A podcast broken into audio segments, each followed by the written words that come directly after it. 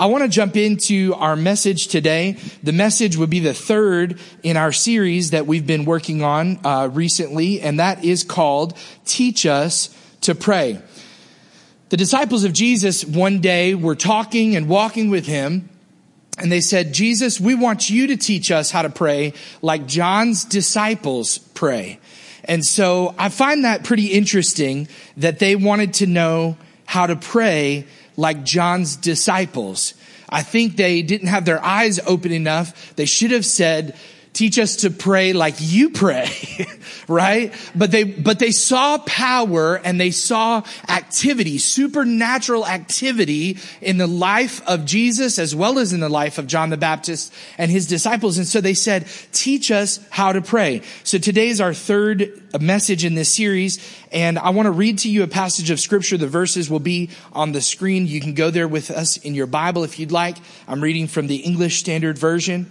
It is Matthew chapter 6, verses 5 through 15. It says this, and when you pray, you must not be like the hypocrites, for they love to stand and pray in the synagogues and at the street corners that they may be seen by others. Truly I say to you that they have received their reward. Verse 6, but when you pray, go into your room and shut the door and pray to your Father who is in secret and your father who sees in secret will reward you. Verse seven, and when you pray, do not heap up empty phrases as the Gentiles do, for they think that they will be heard for their many words. Do not be like them, for your father knows what you need before you ask him. Somebody say amen. Verse 9 says, Pray then like this. This is still Jesus speaking and he, he gives them this prayer, which is known as the Lord's Prayer, or has been known as that for a long time, but really it's the disciples' prayer. It's the prayer that we as disciples can pray. And it goes like this, Our Father in heaven, hallowed be your name. Your kingdom come, your will be done on earth as it is in heaven.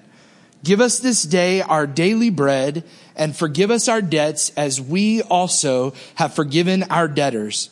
Verse 13, and lead us not into temptation, but deliver us from evil. Verse 14 says, For if you forgive others their trespasses, your heavenly Father will also forgive you. But if you do not forgive others their trespasses, neither will your Father forgive your trespasses. The context of this passage is in a larger grouping of words that Jesus shared, and we have come to call it the Sermon on the Mount. It happens in chapter six, but it starts in chapter five and finishes in chapter seven of Matthew that we were, we just read. And a repeated phrase that occurs in that scripture passage that we just read is this, when you pray. See, Jesus' expectation for his followers was not if you pray, but when you pray. So we've got to understand that all who believe in God and accept his son, Jesus Christ, as their savior, they will be praying. And Jesus was trying to coach them in how to do that with some regularity. Christians should pray for more than just their meals. Can I get an amen? Right? True believers in God should pray for more than just their meals or for safety on their travels or to bless this home and that sort of stuff. True believers who are maturing in their faith should have some regularity in their conversation with God. And that's really what we're talking about today. Because when we have regularity in that, in our prayer life, what we're doing is we're intentionally developing our relationship with God. I don't know if you've ever had a relationship here on earth that seems just transactional. You just communicate, hey, how are you? Hey, how are you? Hey, what's new? Hey, what's new? And you just, and some, sometimes even marriages can be like that, where it's just, you just kind of talking about what you got going on and what's going to happen. And the intimacy is missing because communication is lacking. So if you feel far from God, one of the things that you can start doing is praying. Amen. So last week I shared with you six elements of prayer. And if you missed that message, you can catch up by going online and listening to it because those are necessities when we pray. Today, the title of my message is this, when, not if. So it shows up three times in this passage when Jesus is discussing with those who are listening. And he says, when you pray, dot, dot, dot. So we're going to cover those three phrases and then I'm going to give you some practical insights into prayer. How many of you have ever had a, what we would call a dry time in prayer? Can I see your hands? You just kind of prayed a prayer because you knew you should or knew somebody needed one and it, you, there's not a whole lot of feeling behind it, but you did it. Here's the thing. You should keep on doing that because you're not going to feel goosebumps every time you pray. This is important. Because if we're expecting, that's like my marriage. I watched enough romantic comedies to believe that everything was going to be amazing. And when she walks in the room, no matter what time of day or night, her eyes are going to sparkle and mine too. And there's plenty of money in the bank and there's always dinner and a clean house and wonderful behaving children. Oh, wait. It's not always like that. For those of you that are getting married sometime soon, you should know it's not always like that. But we keep working at it. Amen.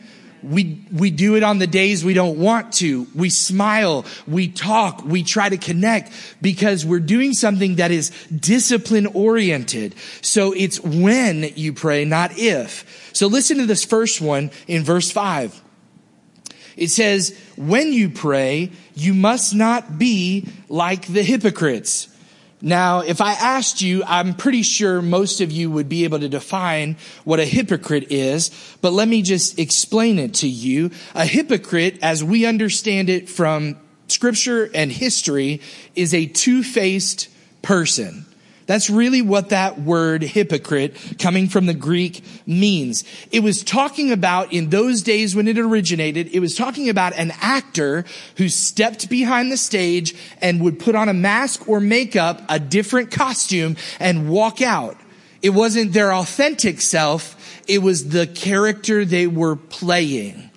Jesus is using this idea when he shares with them about how they should pray. He says, when you do, don't be like the hypocrites. Now there's something significant there because I really believe that you should pray authentically and be yourself when you pray. Have you ever known someone and you heard them pray and you thought, who is that? Hello? Right? There's some laughter and giggles because you've met somebody like that. They're just, hey, I'm normal Joe Schmo. And then, oh, heavenly father, you know, and you're like, whoa, where did that come from? He never talks like, be authentic when you pray. Don't put on a show. Don't you think God knows better?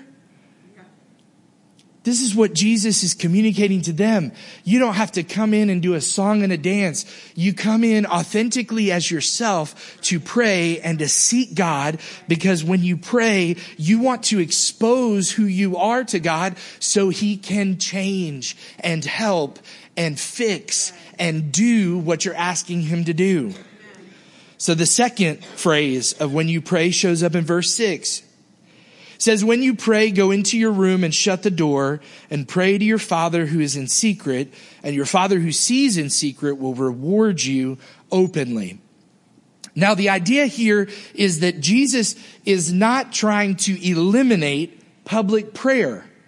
Some of you might be like, oh, thank God. He said, I only have to do it at home behind a shut door. No, that's not what Jesus is saying. Jesus is communicating that if you want to spend an intimate time together, here, let me give you another relational um, paradox or paradigm rather that you could see. If I want to get to know my wife better and invest in my relationship, I go on a date with her. I don't go on a double date. Hello? The person who hasn't had a double date said, right? Okay. All right. Oh, have you had a double date? Okay. Take that from the record. All right. But here's the deal. If I want to build my relationship with my wife, I want it to be her and I. I want it to be just the two of us together, not a double date where we're trying to, you know, like hang out and have friends and I'm talking to him and she's talking to her and that kind of thing, because that's not building true intimacy. That's fun and I like it. But when you pray, Jesus is emphasizing private prayer. When you pray, you should prioritize this in your life. A real Christian, a true Christian, is one who prioritizes private prayer or personal prayer. I thought as I drove home this morning, I get to the church early in the mornings on Sunday mornings some much earlier than others. But today I drove home and as I was driving home to get ready to come back, I passed several people who were dressed nice in their cars and I knew that they were heading to church. And I thought, yeah, it seems like millions of Southern or Southeastern Americans are headed to church this morning. But then the thought occurred to me, how many of them are authentic believers who have prioritized private prayer? Now I wasn't judging them as I drove past, but the thought occurred to me, I wonder how many of them have the, the depth of a relationship with the God of all creation that we should have. And we've got to get that. And one of the ways to get that is through private prayer. So Jesus wasn't saying don't pray publicly. He was just saying when you're trying to get alone with me, go in and shut out all dis- distractions Here's the third when you pray. It shows up in verse seven. When you pray, don't be like the Gentiles. That's what he says. Don't be like the Gentiles. They think that they will be heard for their many words, but don't be like them. Your father knows what you need before you ask him. So some people don't know what a Gentile is, and I'll refresh your memory. A Gentile in Jesus' day would be someone who is considered a non-Jew or a non-covenant person, someone who had not entered into a relationship with the God of the Jews. And so Jesus is saying, don't act like them, act like you're God's kids. Don't, don't have all the fluff and babble on and on when you pray. Get to the point. And I like this point because I like to get to the point a lot of times. Sometimes I like to go on and on, but I like to get to the point and I like that God wants you and I to not babble on and on and have all the fluff. He wants to know what's on your heart. And even more significant than that, he actually wants you to take a moment to hear what's on his heart. That's what prayer is supposed to be. It's a two-way street, two-way communication. I love that in the end of that verse. It says, for your father knows what you need before you ask it. Many people go, well then, hey, I'm off the hook. I don't have to pray then. He knows what I need. No, he wants to hear it. He wants to hear it from you. Just this week, I was coming in late from work and going through the motions of putting kids to bed and trying to wrap up dinner and all that kind of stuff with my wife. And um, I went into one of my daughter's rooms, and uh, as we were talking, we talked for a minute, then we prayed together, and then she was going to read for a few more minutes before the lights went out. Well, I was getting off the bed and going to touch the button for her light when she said, Hey, daddy, can you please turn and I looked at her and I said, baby, I know what you need before you even asked it because I knew that she was going to read. That's a simple illustration of what your heavenly father goes through with you. He knows what you're going to ask before you ask it. And by God, he wants you to ask according to his will for your life so that you, when you pray, you're building a connection. See, trust is formed when answered prayer happens because you come to believe even on a deeper level that God is indeed who he says he is and does what he promises. So we've got to know when we pray that we shouldn't just babble on and on. We should get to the point. I'll say this in addition. It's okay for you to have childlike faith, and that's what you should have. Just a crazy belief that it's possible. My daughters still talk about unicorns as if they exist sometimes. they've never seen one. They don't, I mean, they've got pictures of, you know, people putting things together, but they're not real, but they still, they have this childlike thought process. Now, when it comes to prayer, it's okay to have childlike faith, but if you're a believer for more than a month, you aren't supposed to have childlike prayers. Did you catch that? that you're to have childlike faith, but true praying that comes from the heart of a mature believer is more than just bless this day and help it to be great and help me to have a good attitude. Amen. It's more than that. It's deeper than that. It's praying specifically and going through some things in your, in your mind that you know you want to talk to him about. Verse nine says this, pray then like this, our Father in heaven, hallowed be your name hallowed be your name. It means holy. It means set apart. It means the name above every other name. This is you taking a model of prayer and applying it to your own private life this week in your prayer time. Even though the Bible says I can come boldly into his presence, oftentimes I come in with that thought of, God, you're so good to me. You've done so much for me. God, you're so awesome in my life. You've healed and helped and fixed and mended. God, I love who you are. Lord, I need your help with this. And then I go into the other aspect because we want to set time aside where we honor who he is and admire who he is. Verse 10, your kingdom come and your will be done on earth as it is in heaven. The truth is, when I ask God to do what I want, He often waits. When I ask God to do what He wants, He always works. This is who He is. So you've got to understand that as we pray, we are to be praying that His will be done. If you recall the words of Jesus in the prayer that he prayed the night in the Garden of Gethsemane, we hear about it during the Easter time and we talk about that moment. He says these words, my father, if it be possible, let this cup pass from me. Nevertheless, not as I will, but as you will. Right. Jesus as a human had to pray this way and to submit himself to the Father's will. Because if there's any other way to go around this, I'll take it. If not, then do it. I'm yours. I'm all yours 100%. And that should be the thought that we have when we pray. The only way to pray God's will is to know God's word. That's why I'll preach every Sunday and share something almost every Sunday about if you are a Christian and a believer, not just a, you know, Sunday church goer, but a true believer, then you are a person who is in the Word of God. If you want to know what God's will is, read all the stuff He's already written.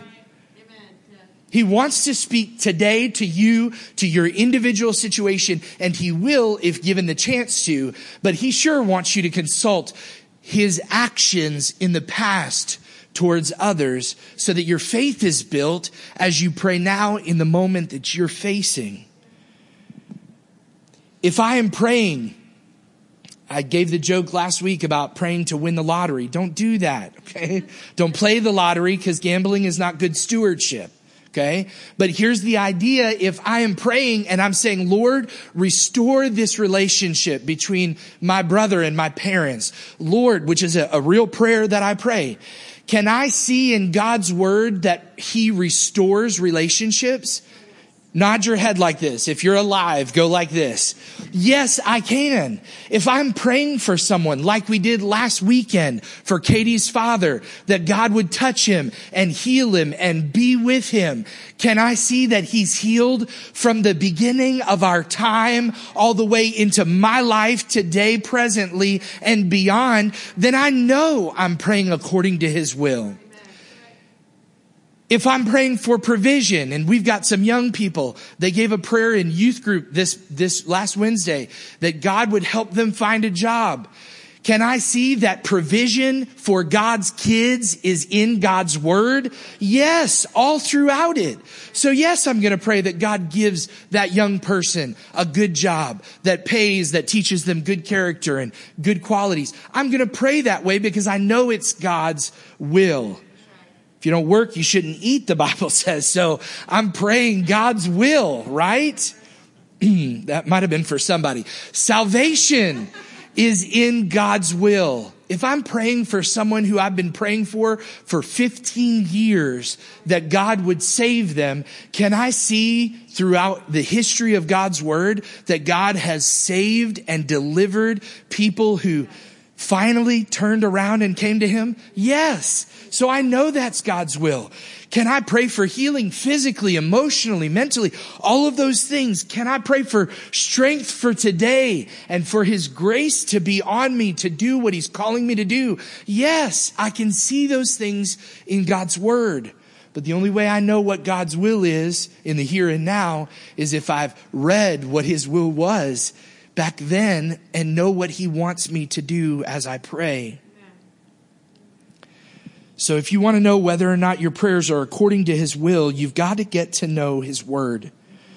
Verse 11 tells us, it really just gives us the authorization to pray for provision. Now, there are some select places in scripture that talk about abundant provision, more than you could ask or think. There's a few of them. But there are many, many places in scripture that talk about the provision that God wants to give his people to help them make it through. I praise God.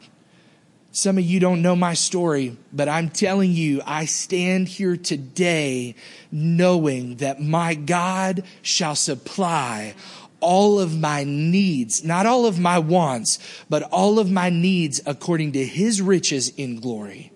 God has done amazing things. One version of the Bible actually translates this verse, give us this day our bread for tomorrow because it's, it's filled with hope as they're looking forward to tomorrow, believing that God will provide not just this day, but tomorrow as well. Look at what verse 12 says it says, forgive us our debts. Well, hallelujah. How many of you have a debt you want to be forgiven of? Come on, let me see those hands. Praise God. But that's not the end of the verse. As we forgive our debtors, oh, that's not the easy part. Verse 13 says, keep us from temptation and from evil. Some manuscripts finish the prayer by including the words, for yours is the kingdom. That's probably how you learned it as a kid. For yours is the kingdom and the power and the glory forever. Amen. Verse 14, Jesus still teaching them about prayer continues and says this. For if you forgive others their trespasses, your heavenly father will also forgive you. But if you do not forgive others their trespasses, neither will your Father forgive your trespasses. I do my best and I want you to trust me and hear my heart. I work hard to prepare a message for you every week. I truly do. I go through study after study. I look at scholarly works. I learn things. I increase my knowledge. I pray to the Holy Spirit to prepare my heart to help me deliver the word to you. And I'm saying this to help you understand. I am trying to preach to you the gospel, the true message of what's in the word without all the other fluff. So the way I read these two verses, if I'm reading those correctly, when I forgive others, God forgives me. This is something we don't hear about all that often. But if you withhold forgiveness, it says there very clearly from others. Like if you hold back in forgiving others, God is going to hold back forgiving you. So sometimes we enjoy that pity party that lasts for a little bit of, oh, she shouldn't have done that. He shouldn't have done that. Oh, they hurt me. I can't believe. But you better not stay there as a believer. because God in that moment is withholding forgiveness from you. This is the whole, this is the truth of the word of God here for us. And it refers back to something that was repeated all throughout Christ's ministry. I referenced it in last week's message as well, that Jesus makes it clear that God's forgiveness is conditional. I didn't say it wasn't free. It's free, but according to what Jesus just said here and what he says throughout his word, his ministry on the earth, that the condition is that we forgive others. Read some of the parables about forgiving the debt of one and then the other coming back and being like, I can't believe you owe me this much. And Jesus saying what he says about the punishment that's going to come to the unforgiving one. This is really important because I, I feel like it's not just a message for my life that I've experienced myself. I've experienced the temptation towards bitterness and towards unforgiveness and all of those things. But I'm telling you, as I read the scripture, I understand that I, as I forgive others, God pours out forgiveness on me. And y'all, don't you need that? We all need that.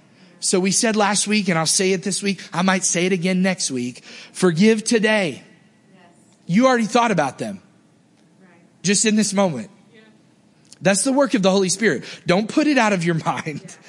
Don't, oh, he's not talking about that. Let me forget about that. Let me take these notes. Let me remember what he, the Holy Spirit wants to speak through the words that are prepared in my heart for you.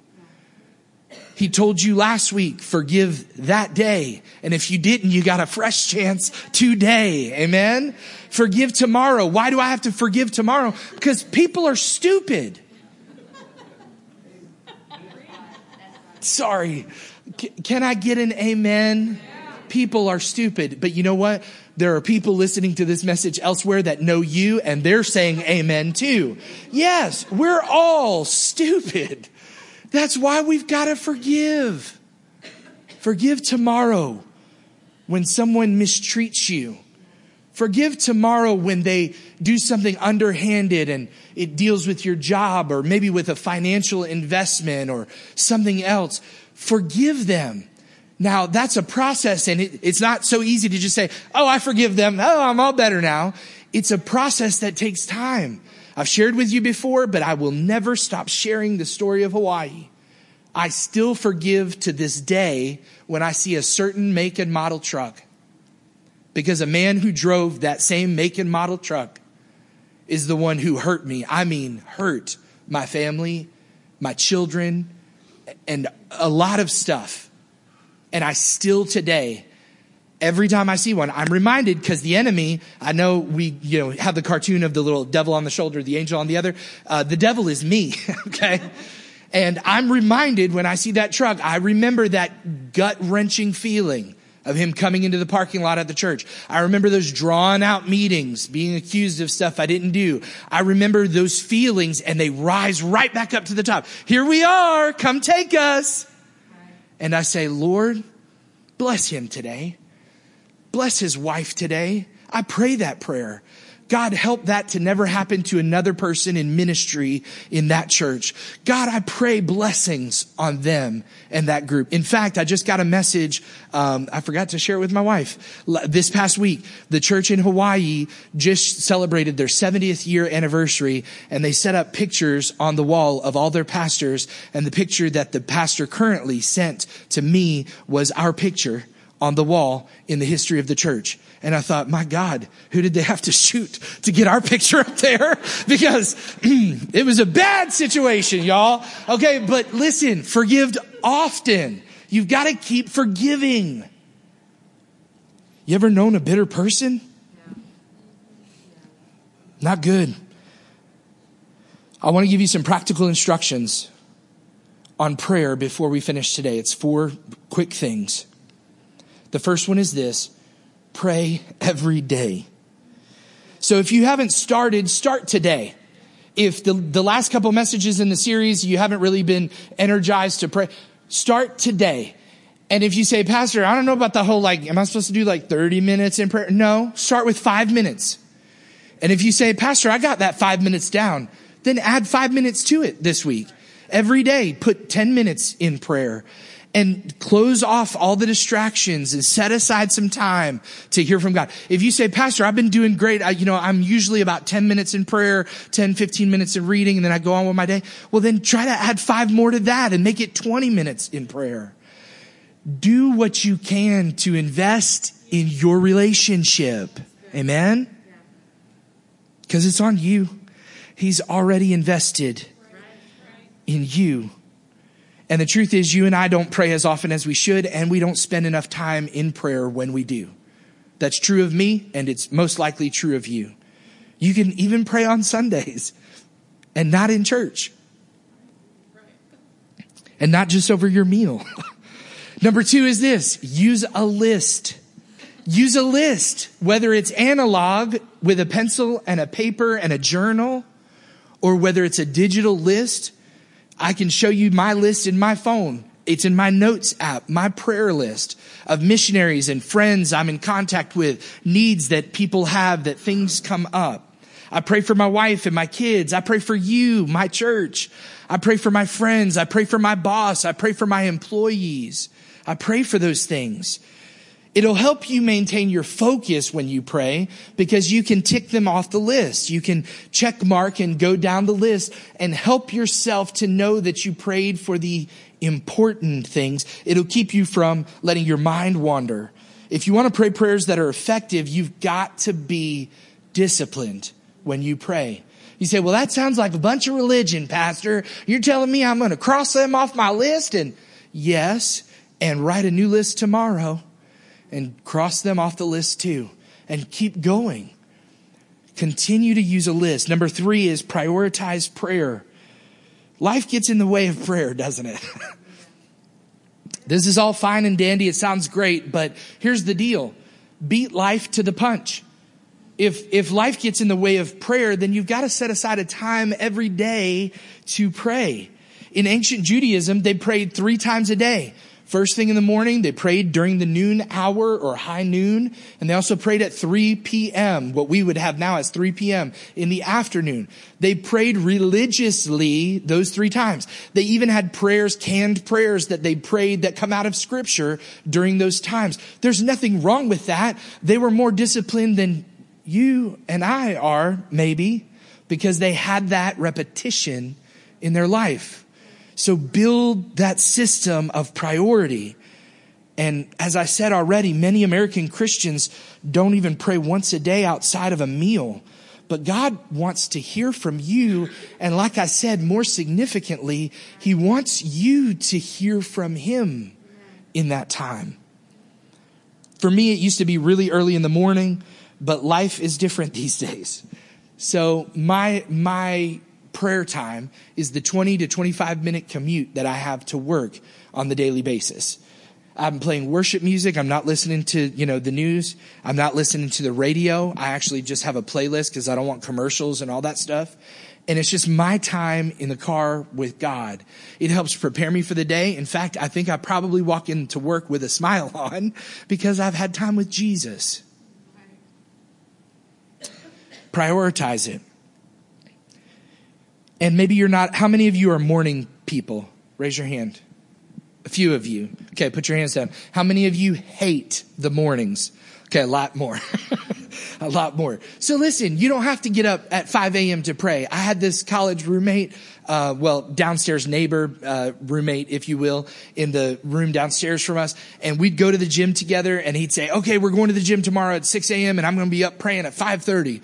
Well, I'd go into, like, he'd have his door unlocked and I'd go into the, the living room there in the living space and he'd be on his knees asleep, like slumped over in the chair every single morning. I think he probably had a few minutes with God before he fell asleep. So he wasn't a morning person. That's the point. So pray, but make time to pray. If you're not a morning person, but you watch Netflix every night, well, number four, pray specifically. Watch it. Don't make me uncomfortable, pastor. I want to keep doing my life the way I want. No, you can't. If you want God to move, if you want him to move, you've got to do something different than what you're doing right now. That's a word for somebody. I'm going to read to you 1 John chapter 5 verses 14 and 15.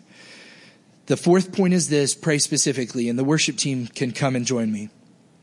1 John 5 verses 14 and 15 says this, and this is the confidence that we have toward him, that if we ask anything according to his will, he hears us. And if we know that he hears us in whatever we ask, we know that we have the requests that we have asked of him. This is so important. You should pray specifically. There's nothing wrong with praying, Lord, bless this day and bless these people. But if I'm a believer for a longer period of time than just a few days, I should be a little bit more involved in my conversation. The first reason to pray specifically is because it's the most natural way to pray. There are weird people in the world who might do this next thing, but I'm not one of them. You don't go into a restaurant and just go, hey, give me whatever they got in the kitchen. I know what I want to eat. I've studied this menu. I looked at it online before I even got there. I have made my choice and I am, I am determined. And then I'm disappointed if they're like, oh, we're out of that today. Ugh. But praying specifically is the natural way to pray. So think about that. When we pray specifically, we're telling God exactly what we need and exactly what we want. The second thing about praying specifically is it teaches us to know our own needs so that we can trust God for the answers to those needs. Because it helps me be more self aware of those needs. If you believe that God is really God, then you must believe that He knows your need before you prayed for it, but He still wants to hear you. See, prayer is not necessarily for God's sake. I think that's a little bit of a flip that we need to make in our mentality. Prayer is for my sake. See, if I'm praying for my enemies that despitefully use me, then I'm less likely to be easily offended by the next enemy that despitefully. Are you getting that? If I'm praying for that issue that I'm facing, then I'm more self aware of it and I, I know that God can handle it. And I'm telling myself almost in a certain way that God is good and He's going to answer. The third reason why we pray specifically is because it's the only kind of prayer that expresses faith and receives answers. I think general prayers are lazy prayers. And I don't know if that offends you, but I think that's the truth and I think they demonstrate immaturity. So that's why I say I encourage you to pray specifically. In fact, in another place in scripture, Jesus says, you don't receive for what you ask because you're asking all over the place. That's today's translation. Because you ask amiss.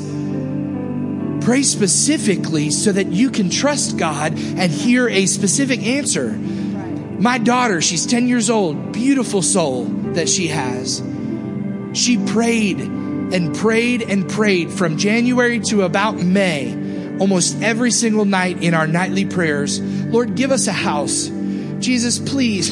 I'm going to kill my sister if you don't give me my own room. Like, God, please help me. Like, there was some real sincerity to her prayer, and she prayed specifically. She didn't pray for an address and all those things, but she did pray for a great backyard, fenced in, and for separate bedrooms. And she feels in May, she felt like God spoke to her and she said, Daddy, I feel like God told me we're going to have a house before the end of this year. And I just kind of smiled and thought, how in the world are we going to do this? God answered that specific prayer for my kid.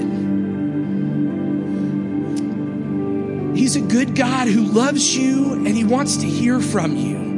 So when you pray, pray specifically because when you do, you're expressing faith. I don't pray for somebody who's sick and say, well, if it's your will to take them and if it's your will to heal them and if it's your, no, I pray what I desire. Lord, raise them up out of that bed and heal them. I believe healing's in your will for this person. Now, if God chooses some other path, that's okay, but I've prayed specifically what I believe and I want Him to do. So we've got to pray in faith and according to His will and wait for the answer. And in His perfect time, we'll receive the answer. And the last thing is this, and you can stand. When I pray specifically, it helps me to have the hope that I need for the answer.